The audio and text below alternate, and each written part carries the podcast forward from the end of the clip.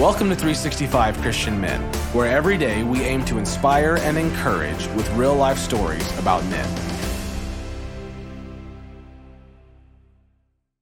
January 26th. Edward Law. Ed had a hard life, and it kept getting worse. The day came when Ed got desperate for his life to change, and he found a way out. Here is his story.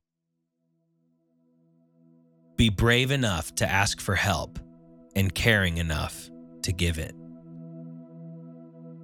Ed Law sat with a loaded rifle pointed at himself, his finger on the trigger. His self described crazy, stupid, and wild life was about to end. Ed felt like this was his only way out. He was miserable, and he was finally going to escape.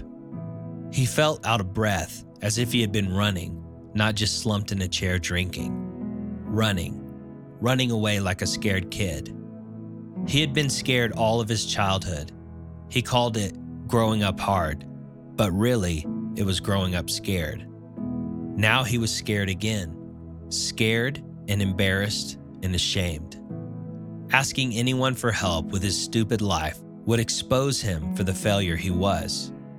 But he was starting to wonder if giving up on his life hurt his pride just as much as admitting that he needed help. What if there was a better way than running away from the shame and the problems his wild life had caused? What if there was a better way he was missing out on? With the words a better way still running through his mind, Ed reached for another drink. Those words seemed familiar. He tried to think of what the rest of the words were something about Jesus having a better way of life. In that moment, Ed remembered that the man he was buying a house from was some sort of Bible preacher. A guy like that might be able to help him. Ed took a deep breath and put the gun aside. Shaking, he stood up and gathered himself. He was going to give this a try. It was a little past three in the morning when Ed pounded on Joe Thomas's front door. Joe had met Ed a few days earlier when Ed submitted an offer to buy Joe's house. Joe had accepted Ed's offer. Now, Joe peeked out the door and he looked a little bit scared. Mr. Law? Joe said. Yep, that's me. I'm the guy buying this house. Ed knew his words were slurred. You gotta help me, man. Hey, what's the rest of that verse? Ed leaned in you must know you're a preacher, right? Joe said, Well, not exactly. Ed kept talking.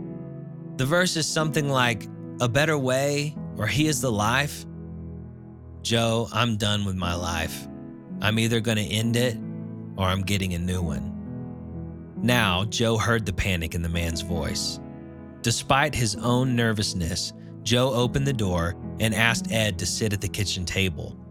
Joe opened a Bible to John 14, 6, and he told Ed, I'm pretty sure you're talking about this verse. Jesus answered, I am the way, the truth, and the life. No one comes to the Father except through me. Joe read some other verses to help explain the new life that Jesus offers. Now, completely sober, Ed looked at Joe. I want this. I'm ready for the life Jesus can give me. Years later, Ed told that story and shook his head. He had almost missed out on that better way, but he had found hope, forgiveness, and a new life because he had made the decision to go find Joe. Ed's new life in Christ is not free of problems, but now he has God's strength and the support of other believers to help him face the problems.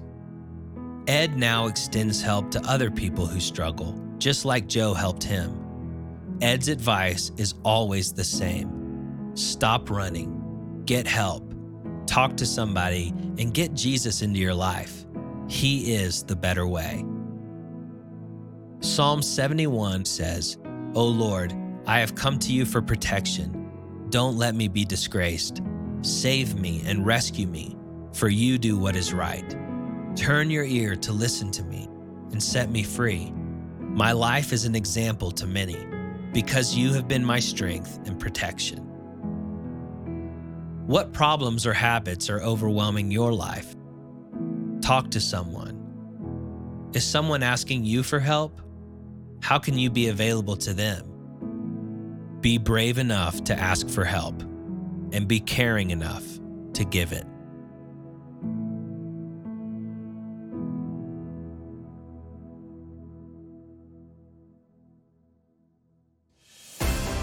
Thank you for listening to today's story. Every day of the year, our hope is to inspire you with real life stories of faithful men who have gone before us. Hebrews 12:1 says, "Therefore, since we are surrounded by so great a cloud of witnesses, let us lay aside every weight and the sin that so easily ensnares us. Let us run with endurance the race that is set before us." Join us tomorrow for another story at 365christianmen.com.